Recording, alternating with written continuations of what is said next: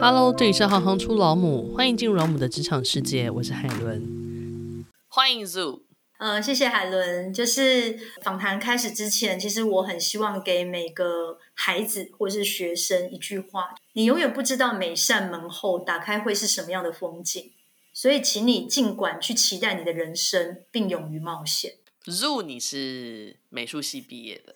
那美术系在学些什么呢？那你后来也其实你也念了研究所，一研究所念的是造型所，那造型所又在学些什么呢？可不可以跟我们分享一下？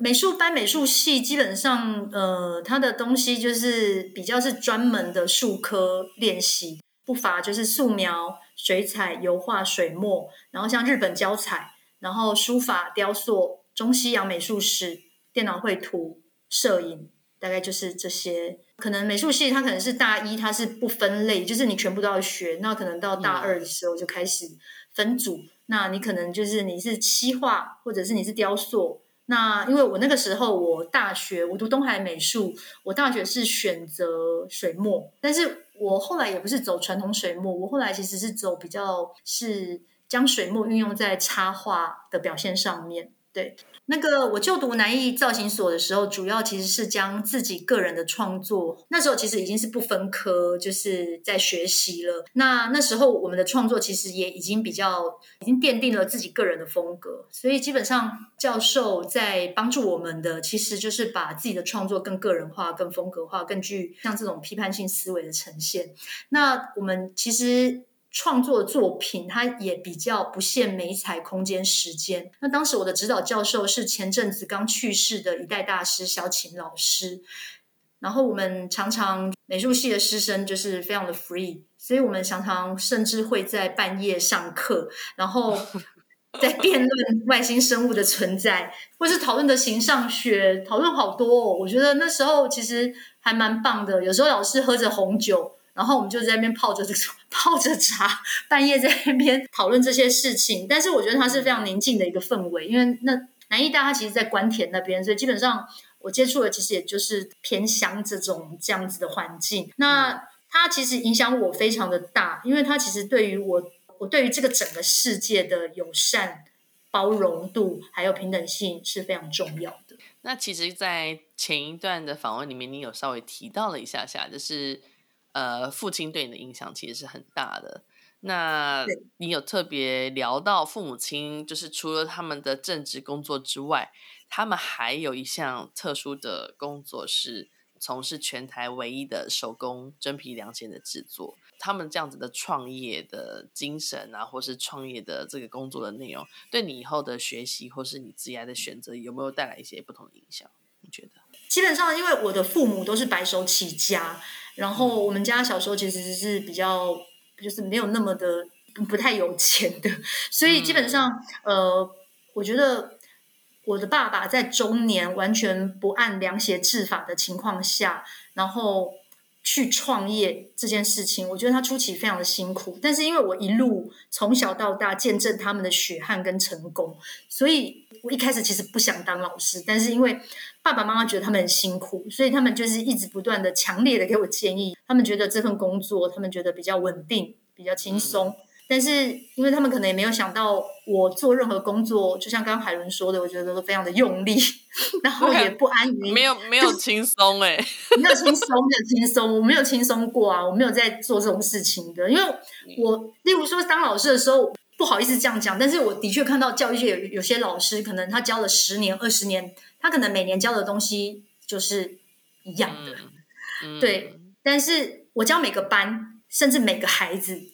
每一年都是不一样的，嗯、因为我觉得他就是不同的，嗯、对啊，就是不同的人，不同的个体，个嗯，对对对对对对对，那。所以基本上就是因为我我我基本上我对于那个时候的教职，其实我自己也蛮不安于现状的。所以其实爸爸妈妈带给我，就是我这样一路看到他们的辛苦，然后跟成功。其实我觉得他们带给我的是，我觉得我从不畏惧转行、转校，嗯、甚至转念去挑战各式各样的事物。我觉得这是这是我爸妈带给我最大的礼物。然后我觉得我一直保有我觉得很正向的信念。在十几年前，那时候西门町红楼还有天母市集刚成立的时候，就是那个艺术市集，我那时候其实就创立了 Fancy Dan 这一个就是手做皮革饰品的品牌，就是从我爸爸妈妈的 iMac 手做凉鞋品牌分出来的子子品牌。基本上，我那时候创立这个品牌，其实主要主打其实是年轻、玩新，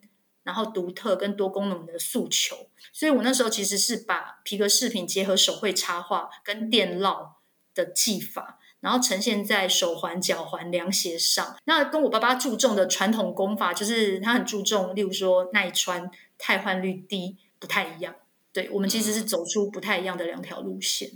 但你也就有些程度的被他影响了，想要往这个面向试看看。对，我其实很喜欢做生意，非常喜欢。我是生意仔囝。嗯、对啊，我非常喜欢做生意啊，我觉得很有挑战啊。嗯，然后各式各样的客人，而且跟刚刚我跟海伦前一段讲的有一个也有影响，就是我觉得那个比较不用带感情的，就是那个抽离起来比较快。对，东西卖出去了，就是银货两訖。因为其实我到现在，像上个礼拜、上个礼拜，其实我甚至都还有二十年前的学生，他们要。找我吃饭哦，或是说要谢谢我那时候，就是甚至有那种，就是我我我在课堂上，然后那时候的其中一项小的练习，然后那个学生突然哦，他我们都就是失联，然后学生突然传给我十五年前的那一张作品，他跟我说我影响他很深，然后我上课讲的话也影响他很深，然后他就说他想要再跟我见面，我其实也蛮感动的啦。那呃。可以请教一下，你是怎么成为刺青师傅的吗？呃，当时啊，因为就是我那时候在杨梅的一间高职工作任教啦，然后呃，刚好就是其中一位学生的家长，他家其实他的他他家是经营刺青产业的，嗯、所以我我也不知道为什么，就是那个妈妈突然就请那个小朋友，就是请。就是加我的 line，然后他就问我说：“我有没有想过去学习？”那因为我那个时候本来就把刺青当成是艺术创作的一种形式，我那时候的心态就是这样，所以基本上我也蛮希望可以尝试把皮肤当成画布创作的这样子的形式，所以我就开始了就是刺青的这条路。我那时候其实我不刺传统图，所以我每次只要跟客户，就我要接这个个案之前，基本上我会跟他沟通他的背景，然后我去聆听他的故事、他的想法，然后我才会开始创作手稿。其实我我我没有任何刺青图案，我的身体很妙吧？嗯、很妙、啊。对，然后我自己知道我自己在做什么，因为我想把我的背、我的后背，我想要留给，就是真的有一天我父母真的是离开人间的时候，嗯、那个是我留给他们的位置。那成为刺青师傅，他需要具备哪一些技能呢、啊？除了就是真的很会画画以外，我觉得除了手绘的部分，我觉得你也要不怕写这件事情。嗯、我我我现在身处在云林嘛，那其实那时候在桃园工作的时候，还有在云林工作，其实这两个县市都是属于我觉得刺青业也还蛮传统啦。比较不是是现代的，就是传统刺青业比较蓬勃的两个县市，因为云林这边真的正头很多，然后桃园那边基本上道上 兄弟也蛮多的，都蛮多的啦。所以基本上，所以我遇到好多学生，还有很多孩子，他们觉得刺青很炫，嗯，他们是抱着这种心态，然后他们会觉得很酷，所以他们也会跟我说说，他们毕业后他们想要成为刺青师，但是。我都会跟他们讲要三思，因为除了我说健康的那个疑虑之外，嗯，因为他真的都是在非常晚的时间工作，因为他一定是对，对啊，他一定是人家下班，就是客户下班之后，然后甚至像我刚刚说，有一些道上兄弟，他可能都是习惯夜生活，十一二点才来找你刺青，所以基本上我觉得。你自己的身体也要自己顾虑到，然后还有我刚刚说要不怕血，因为基本上你刺下去的时候，它是一直渗出来，一直渗出来，所以基本上很多孩子有时候就会怕，然后怕你就没有办法去控制那个线条，并不是具备什么技能，而是我觉得在这一行里面，我觉得你要有也不被迷失的这个意志在啊。那真的是下笔以后是没办法，对。下去就是下去了，就是没错，而且有某种程度的心理压力的承担也要够强强韧才可以吧？是啊，是啊，是啊。而且你有时候还会碰到客户，例如说他后来后悔了，其实也蛮多的啊。然后他会想再来镭射，或者是想再把它弄掉。可是其实那个再怎么样盖，其实都没有办法像原本的皮肤那样子啊。因为其实刺青有时候到最后，你有时候会觉得钱好像是，就是你赚钱有的。我觉得有些孩子可能会觉得，就是他是容易的，因为他可能对在皮肤上画个画，或是他也没有不用负太多的责任在。然后我觉得他，因为也要看你自己的可能是手绘的能力到什么程度去定，因为这个价位它不是就是死板的，它其实是随着你的技术在浮动的。对，所以其实我觉得也真的，就像我刚刚说的，就是我觉得。你在这个行业，你要知道，其实我觉得那个的确也要有一些社交智慧，因为有时候到一半，例如说他可能正在跟某接个电话，他就是跟他跟对方 对谈判或吵架的时候，然后突然就是例如说对啊，挡卡挡去什么的，反正就是都有那种突发状况。我觉得那个是他的确是一个比较复杂的工作环境。那我觉得的确是自己要对，我觉得如果说。学生或是现在孩子想要从事这一行，我觉得自己灵机应变的能力也要很好。那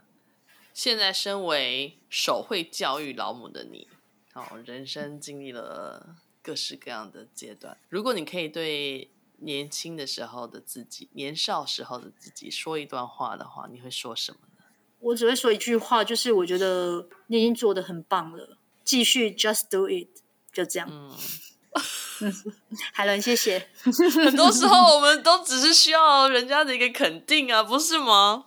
对啊，对啊，就是一个肯定而已啊。因为，我也是一辈子在追求我爸的肯定啊。但是我一直到、嗯、呃，我创业的时候，就是这一年我才特别有感。不然之前，虽然他希望我走老师那个，但是我一直在那个那个里面，我觉得我是得不到肯定，而且我觉得我是迷失的，有一点呢、啊。嗯所以我觉得，嗯，家人的拥抱跟肯定是非常重要的。大部分小朋友都会觉得会想挑战各种挑战。嗯、Even 你跟他说这些事情我都经历太多，我希望你可以用哪些面向，就是你给他经验建议这样，嗯、他们永远还是会认为他们想要试试看。那的确真的就是他自己试过，他就会有所学习了。那他对、啊、他自己试过，他就会知道这件事情原来以前大家说的是什么。对啊，所以我从来不阻挡，就是例如说，在教室里面，青少年跟我说说，例如甚至是刚刚学的孩子，他会跟我说说，嗯、老师，我可不可以挑战，就是例如说，他会挑战很难的人体动漫技巧，什么什么，嗯、我说可以，我就就就来吧。嗯、就是例如说，可能他们受挫跌倒了，然后我觉得我们需要提供，就是在旁边，然后他知道家就是永远在那边，然后永远会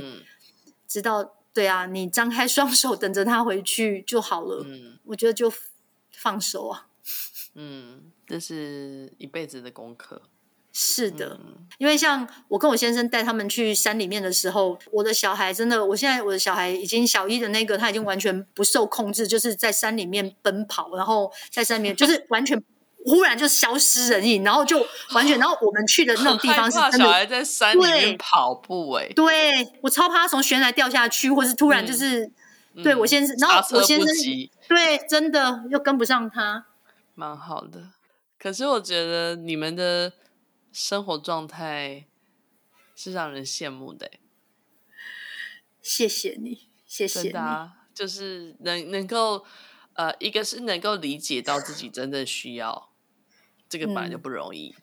然后带给不同的小朋友在，在我觉得就像你刚刚说的，虽然说你从事的是手绘，是教育，可是更多更多的层面，其实你是在理解他们、聆听他们，然后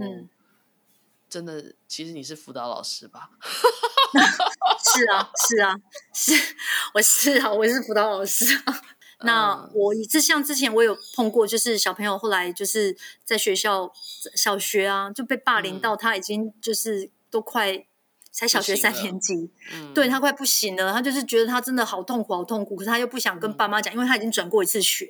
嗯，他觉得他一直在给他爸妈造成困扰，所以其实你听你会觉得很心疼啊，就是小学三年级的那种讲话很小声的，嗯、很像蚊子声音的女小女孩。将心比心，换成是你自己的孩子，你自己其实也是希望能够得到对啊一些比较妥善的解决。所以后来我还是决定，嗯、我也很为难，因为不管要不要跟爸爸妈妈讲，我其实也必须要承担，就是讲了之后，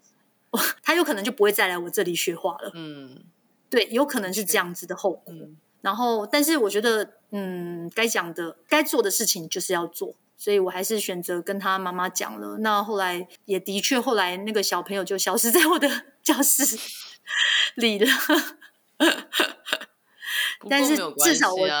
对啊，如果他如果你当下没有做这个反应，然后导致了其他的后果，我想你自己这没有没有对那个我会是遗憾的。我觉得他对啊，因为每个孩子，所以我才说就是每个孩子，我觉得我有时候都会。很像是我自己的孩子啦，所以我我觉得我会不自觉，那个感情是有时候对需要去切换的。所以再次回应你的刮火实验室，对，希望每一个家长或是每一个孩子都可以呃找到属于自己的生活的步调，或是学习的步调。对，嗯，因为每个人始终就是不一样的。对，没错，嗯，没错。谢谢海伦，再次感谢你。谢谢你，谢谢你，谢谢。如果你喜欢行行出老母，欢迎以行动力赞助老母，让我们能有更多的能量制播更好的节目，访问更多有趣的职业。如果有任何建议，欢迎到网站留言给我们。谢谢你们的支持与分享，我是海伦，我们下次见。